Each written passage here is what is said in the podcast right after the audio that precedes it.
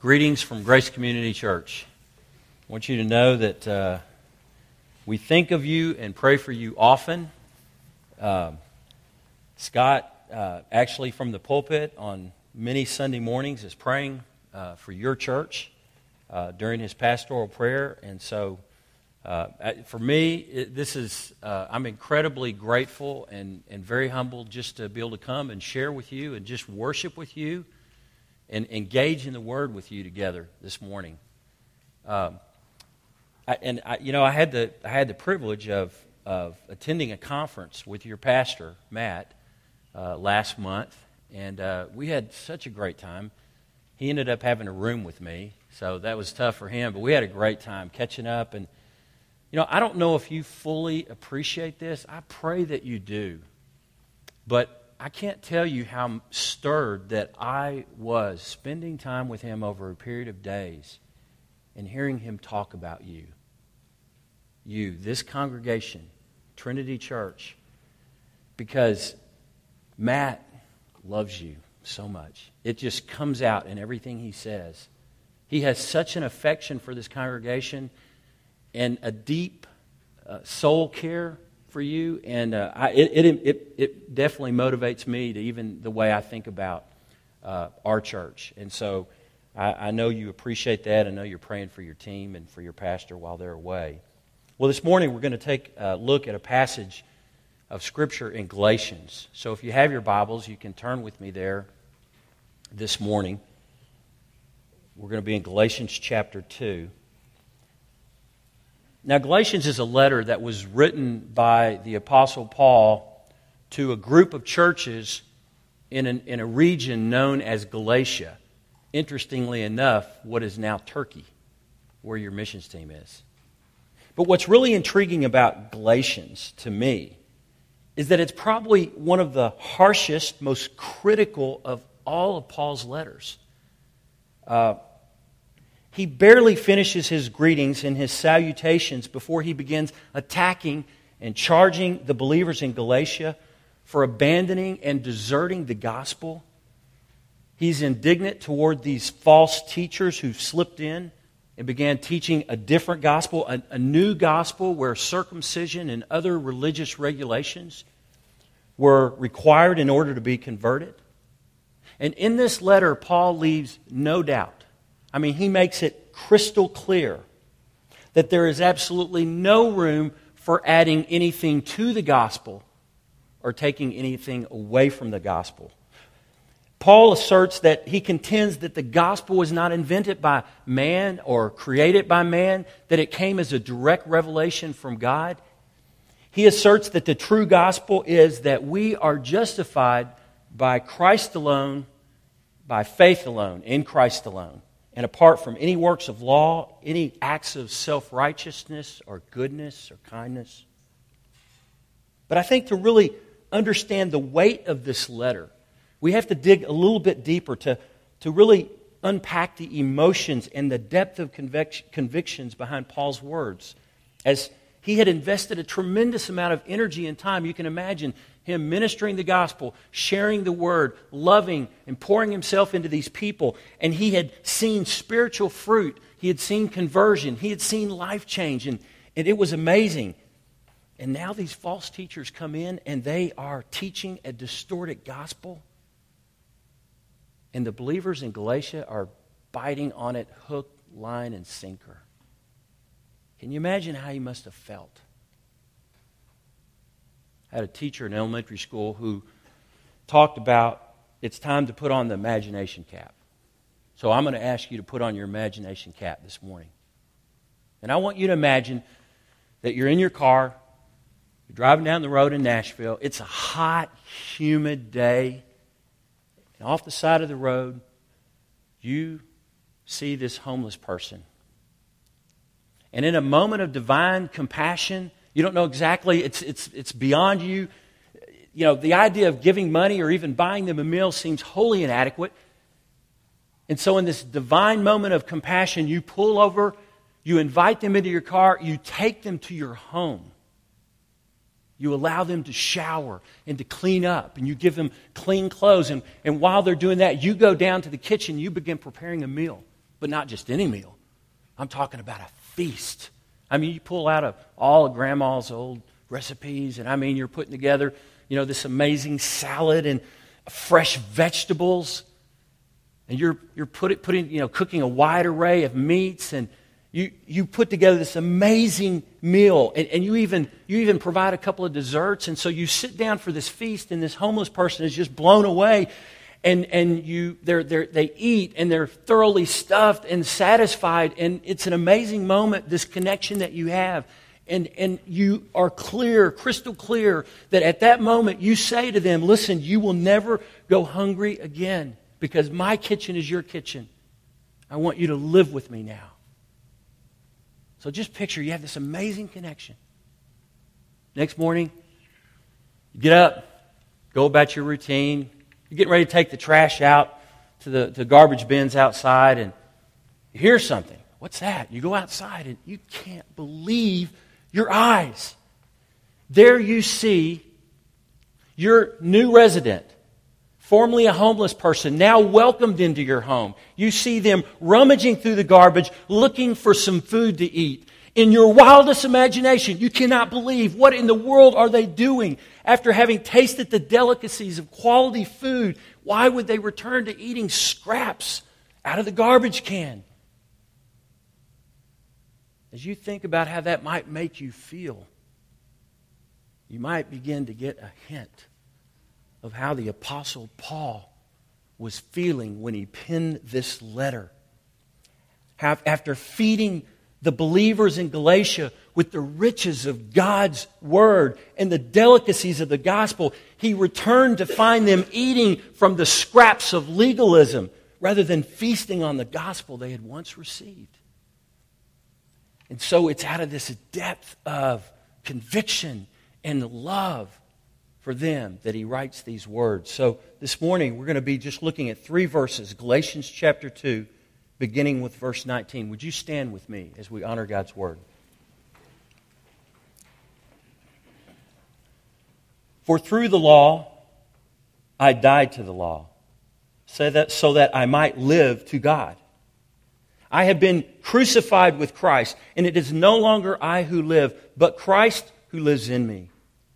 And the life which I now live in the flesh, I live by faith in the Son of God who loved me and gave himself up for me. I do not nullify the grace of God, for if righteousness comes from the law, then Christ died needlessly. Thank you. You may be seated. We can surmise from this passage and the text before, we can surmise that there's something going on beneath the surface here.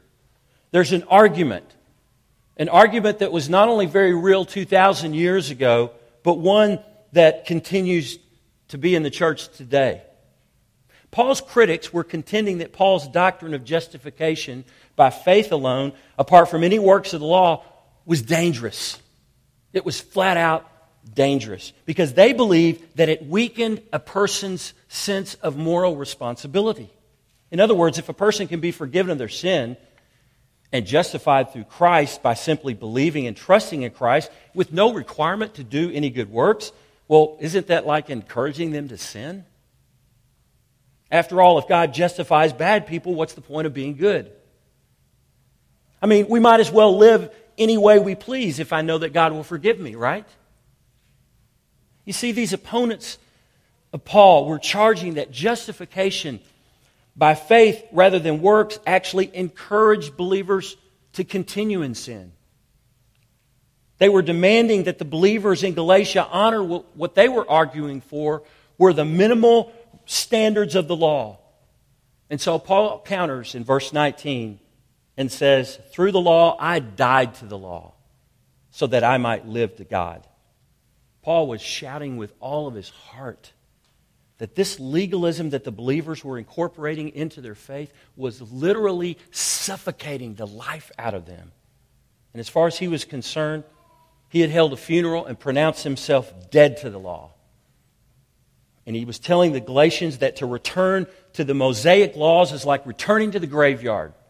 It's like feasting on the delicacies from the Lord's table and then turning around, going to the back alley, and rummaging through the scraps of garbage to eat from. I think we understand this on an intellectual level. But when it gets down to a practical level, I think you and I struggle with the same thing. I think we struggle with this whole idea. If I'm dead to the law and alive to God, why do I still sin?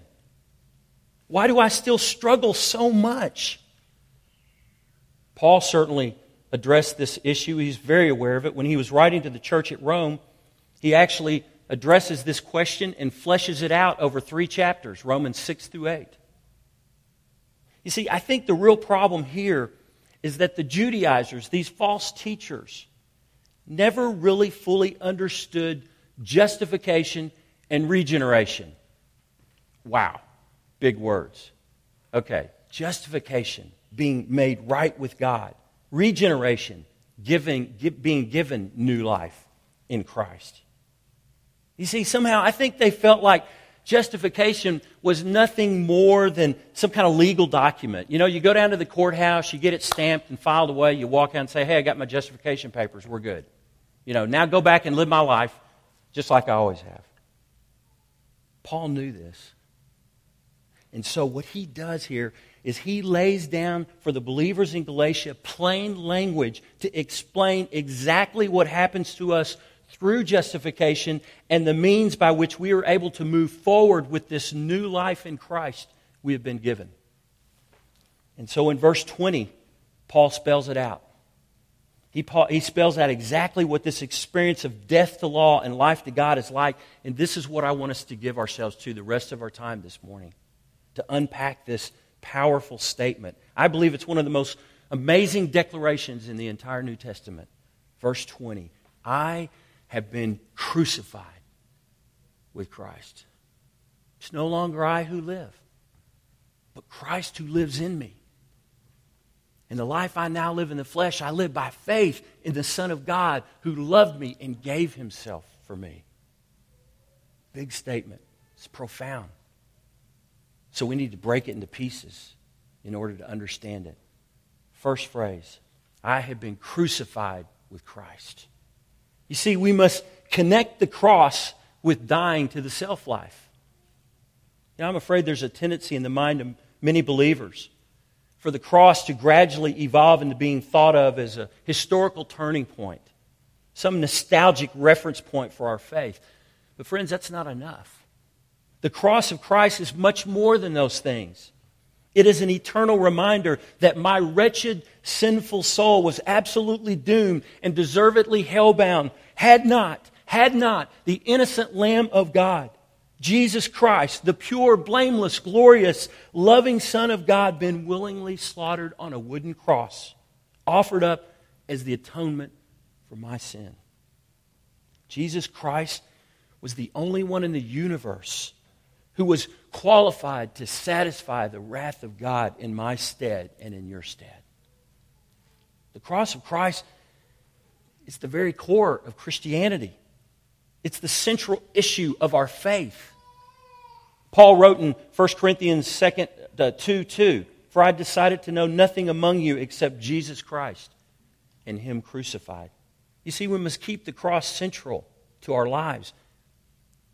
And this next statement may you may, you may agree with it, you may not. But I want to tell you something. Every issue we encounter in our faith, when traced to its source, will fall under the shadow of the cross.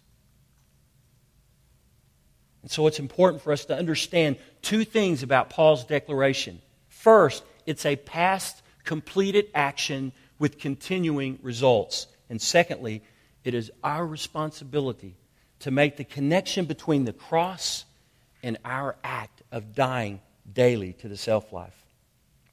First of all, it's a past completed action with continuing results. Notice that Paul says, I have been crucified with Christ. If you're a follower of Christ, then you have been crucified with Christ. I have been crucified with Christ. What does this mean? It means when Christ died, we died with him.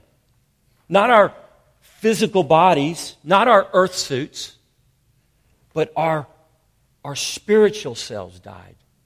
Romans 6 3 says, Do you not know that all of us have been baptized into Jesus Christ, have been baptized into his death? And then the next verse says, Therefore we've been buried with him. To identify with the death of Christ on the cross is an acknowledgement that our sinful past is dead, blotted out forever. And the Judaizers just didn't understand that a person who is justified in Christ is not free to sin. There is no freedom in sin. Do I speak truth? There is no freedom in sin. There's only bondage. The person who is justified in Christ discovers that there is freedom in Christ. You see, as believers, we are free in Christ. And when we turn to sin, it's like, and we continue in that sin pattern, it's like taking chains and just, just bounding ourselves up in chains. We've been given freedom in Christ. Once we've been united to Christ in his death, our old life is finished. It's dead and buried. And the longer I experience life, I have to tell you that more I realize how much the past impacts the present. Over the years, I've seen just how common it is for people to be haunted by past experiences, whether it's something that uh, they did that they regret, or whether it's something that they maybe they were a victim of some injustice. But whatever it is, that past represents these painful memories, and with those memories comes sadness, disappointment, and oftentimes shame. And while I'm not a trained professional counselor, it would never claim to be knowledgeable of the most effective ways to process a, a, a sinful past, a painful past, and would encourage you to get biblically oriented, wise counseling if this is your experience. I can tell you this with great confidence this morning. If you're a believer in Christ, if you are his follower, something amazing has happened. You and your past have been crucified with Christ. You and your sin have been crucified with Christ. What better example do we have than the Apostle Paul himself, who carried with him a horrid past? And yet we see that God delivered him from his past of being a persecutor of Christ of, of being an accessory to murders.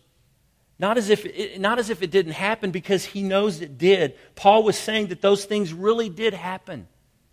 His checkered past, though, had been nailed to the cross and atoned for in Christ's sacrifice and was now buried. And Paul was able to look his past in the face and know that he and his past had been crucified with Christ. But while being crucified with Christ is a past completed action with continuing results, we also need to see that it is our responsibility to make the connection between the cross and our act of daily dying to the self life. This is really not the part of the gospel we would want to uh, release to the marketing experts. It's not something they're going to want to bring out and accentuate. You know, can you, can you just imagine, you know, tweeting something out? You need to die. Die to yourself. It's not going to go over well. And I believe if Jesus were here, and I'm not going to dignify the argument whether he'd be a Facebook or not, but I'm just saying, if he was here, I guarantee you he would have lost most of his Facebook friends when he told his disciples that if you want to follow me, you must deny yourself. Take up your cross daily. To summarize, we must die to our old way of life. We must die to the idea that we know what's best for ourselves. We must die to putting our self interest above everyone else's. We must die to our pride and self sufficiency. Self reliance and self confidence cannot live at the foot of the cross. Think about it. How could it? As someone once said, the life of following Christ is not about trying, it's about dying. But we must acknowledge that this act of dying to the self life is not a one time occurrence. The Spirit of God could really stir your heart this morning, sitting right here in this room, and you could make the decision right where you're sitting to die to the self life and you could simply just tell God, hey, I am done with trying to do life my way.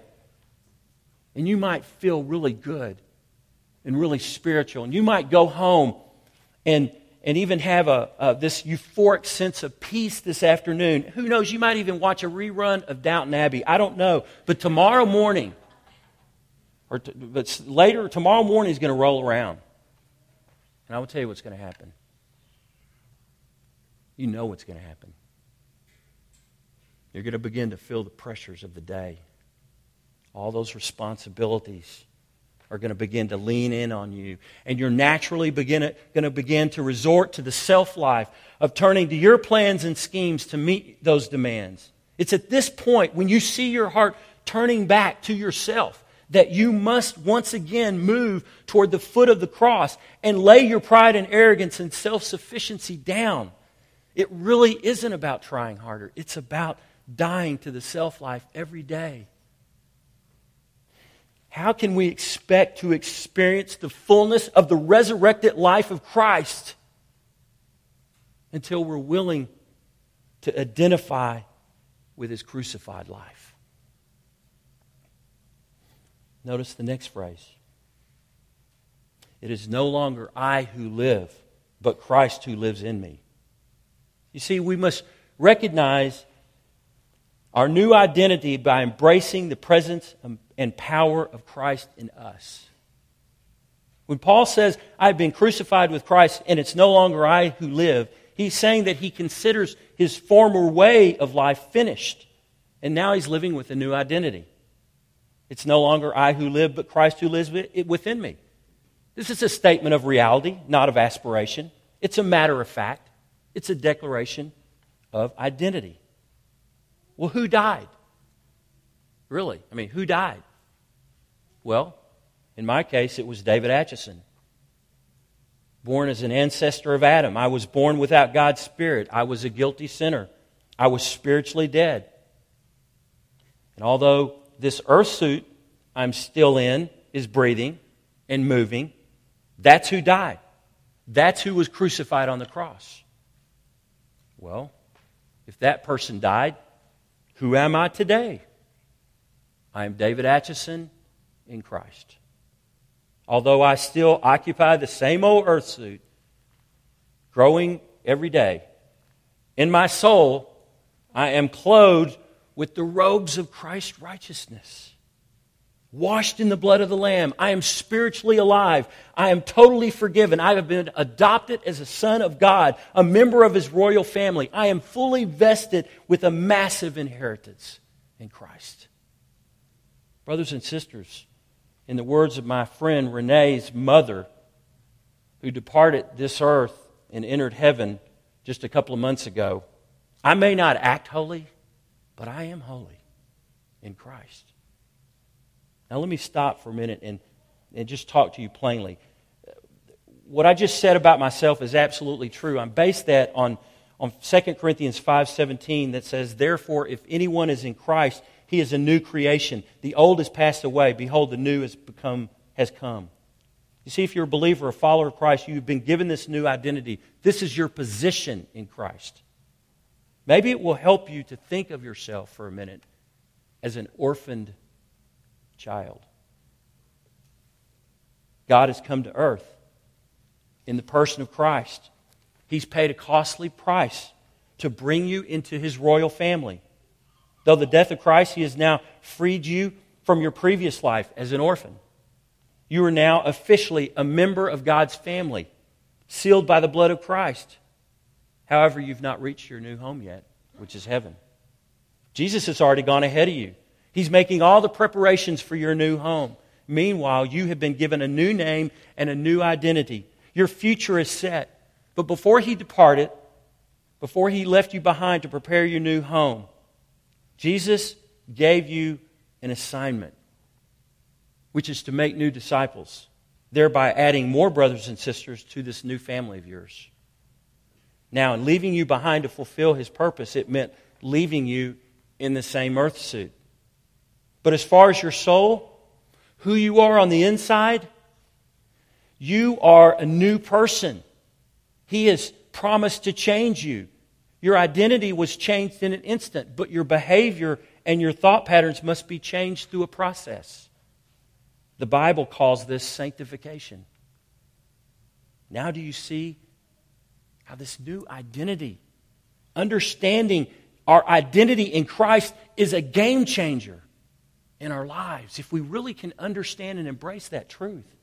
It's absolutely crucial that we understand this. But the problem comes in this this whole identity thing, truthfully, can I just be honest? It sounds a little mystical, doesn't it? I mean, maybe because we, it's mystical, maybe because we don't really feel that different. Maybe because we don't look different. Maybe because we don't see the transformation in our hearts that we would hope for. We're all too aware of our continuing sin patterns. We want to see more life change, and it isn't happening. What we don't need to do is to get weird about our new identity in Christ. Let me encourage you. Please don't do that. I mean, I would really recommend that we not develop some kind of a Christian version of a video game called Fugitives for Christ, where when you get to the 77th level, we all get new identities. We don't need that. We really don't. You know what we need? We simply need a greater awareness of His presence and His power in our lives. Paul said, It is no longer I who live, but Christ lives in me. Paul is acknowledging that in his own strength, drawing on his former self, where he pulled together all the discipline and all the self glorifying effort he could muster up, he could do nothing. His best hope was to try and improve the same version of his old self. But once he came to understand that Christ now lives in him, he was free to rest, rest in the promise that he could do all things through Christ who strengthens him. Are you aware of the presence and power of Christ in you? Is, is, there, is there an awareness? Is there something that says, He's here? I know He's here, even when we don't feel Him. Even when we don't have some euphoric emotion going on, He's with us. Next phrase that Paul says, it says, In the life I now live in the flesh. See, we need to live well in the reality of the here and now. Notice the pronoun Paul uses, in the life I now live. Paul has a new identity, a new I. Paul is saying that I do still live, but it is no longer I who craves self sufficiency and self exaltation. The new I turns away from the self life and looks to Christ to provide, to protect, to guide, to deliver me in the daily situations of life. And notice the word flesh. He says that the life I now live in the flesh. Paul is still working, walking around in the same earth suit. He's still living and breathing in the flesh. You see, this is a sanity check for us so that we don't go off into some crazy mystical thing. Paul is reminding us that he lives in a real world and there is no spiritual utopia. There's no Christian Candyland. We live in a real world and it's fallen. It's been marred by sin. It's continually characterized by disease and decay and death and evil. The real world is a tough place to live because it's hard and it's messy. But when we understand our justification and our new identity, the reality of Christ's presence and power in our lives, then in the words of Peter in, in 2 Peter 1, we have everything we need for life and godliness. We have everything we need if we're aware of this truth. If we want to experience a life in Christ where He is demonstrating His power in you and through you, you have to be willing to come to Him on His terms. Early in my business career, I can remember being exposed to an expression that was often used. The expression was this What are you bringing to the table? So, as a young, young man, real estate developer, I'm trying to get a seat at the table. I'm trying to get in so I can make deals. And I, I learned that you have to bring something. If you're a real estate developer, you know, you have to, you have to bring uh, the land. Somebody's got to bring the money. You've got to be bringing the, the idea, the knowledge, the expertise. You have to be bringing something if you want a seat at the table. But when we come to the table of Christ, I want to tell you something that I believe is beautiful, wonderful news.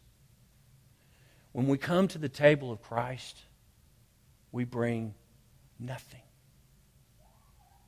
Nothing. But what's so beautiful and so wonderful is this is the way He invites us. We bring nothing, He gives everything. We bring ourselves the way we are, broken, and He transforms us. We come to Him the way we are, and He changes us. Paul said at the end of this statement, he says, I live by faith in the Son of God, who loved me and gave himself for me. You see, we must keep trusting in Christ, who is worthy of our whole heart. We know we are saved by faith, but Paul is calling us to live by faith. I have to tell you, sometimes I think we, we think in terms of, of, of faith as some big thing. It's like we've got to move to a certain level, that there's some big experience that we have, some like monumental step measured by intellectual soberness and an aggressive commitment to the will or something like that. But I think that places way too much weight on feeling like we have to arrive at some mystical level of confident faith. While that may happen, and praise God if it does, I have found a different path. And it's not really super impressive. I have found that the accumulation of daily acts of calling out to God for help in short sentences is what moves me in my life toward Him. The simple steps of trust to move forward inch by inch, believe, I believe, give us a more accurate image of what it is to live by faith in Christ. And the only way I know to do this is to cry out for help every day, throughout the day, in short sentences. Like, Lord, I don't know how to handle this situation. Please help me. Lord, this relationship is broken, and I don't know what to say to her. Help me. Lord, I'm going to get fired if I can't figure out how to do this. I'm not competent in this job. Help me. Lord, I can't get my sin that I did last night out of my mind. Help me. I have to talk to God in short sentences every day. Doesn't mean that we shouldn't have those times when we get away and we get alone and we pray for an extended period of time. Doesn't, mind we don't, doesn't mean we don't do that. But I mean, for us to be aware of the power and the presence of Christ in our lives daily, we have to call out to Him. We've got to talk to Him. And I just happen to prefer short sentences. Notice that Paul never takes his eye off the object of his faith. He declares that he lives by faith in the Son of God. I hear all about faith today. I hear it in the marketplace. I hear it in churches. People talk about faith, this faith. I need to have enough faith. If I just had a little more faith, boy, he really has faith. What is your faith in? I think we put too much emphasis on the faith and not on the object. We need to have faith. We need to take simple steps and acts of trust in the Son of God, in the object of our faith. And then notice this is a statement of motive. God extends His grace to us out of sheer love, not out of duty or obligation, not because we've done something to earn the blessings that come from His sacrifice. It has absolutely nothing to do with our performance or anything we've ever done. He loves us. He loved us and gave himself up for us. And when we function and act as if that didn't happen, verse 21 tell us we, we, we, just, we just nullify the grace of God. We, we, we nullify that, that Christ, why did he even go to the cross if we don't acknowledge this? If we don't trust in this and embrace his sacrifice for us. This is the gospel. This is the gospel we must cling to. Brothers and sisters, Paul gives us a powerful declaration of what it looks like to daily live out our faith, live out the reality of our justification in Christ. It's beautiful. Praise be to God for the incomparable love of Christ that because of his great love and willingness to give his life for our souls that we can pray together I have been crucified with. It is no longer I who live, but Christ who lives in me. And the life I now live in the flesh, I live by faith in the Son of God who loved me and gave himself for me. Oh Lord, May these words penetrate our hearts. May you move in our souls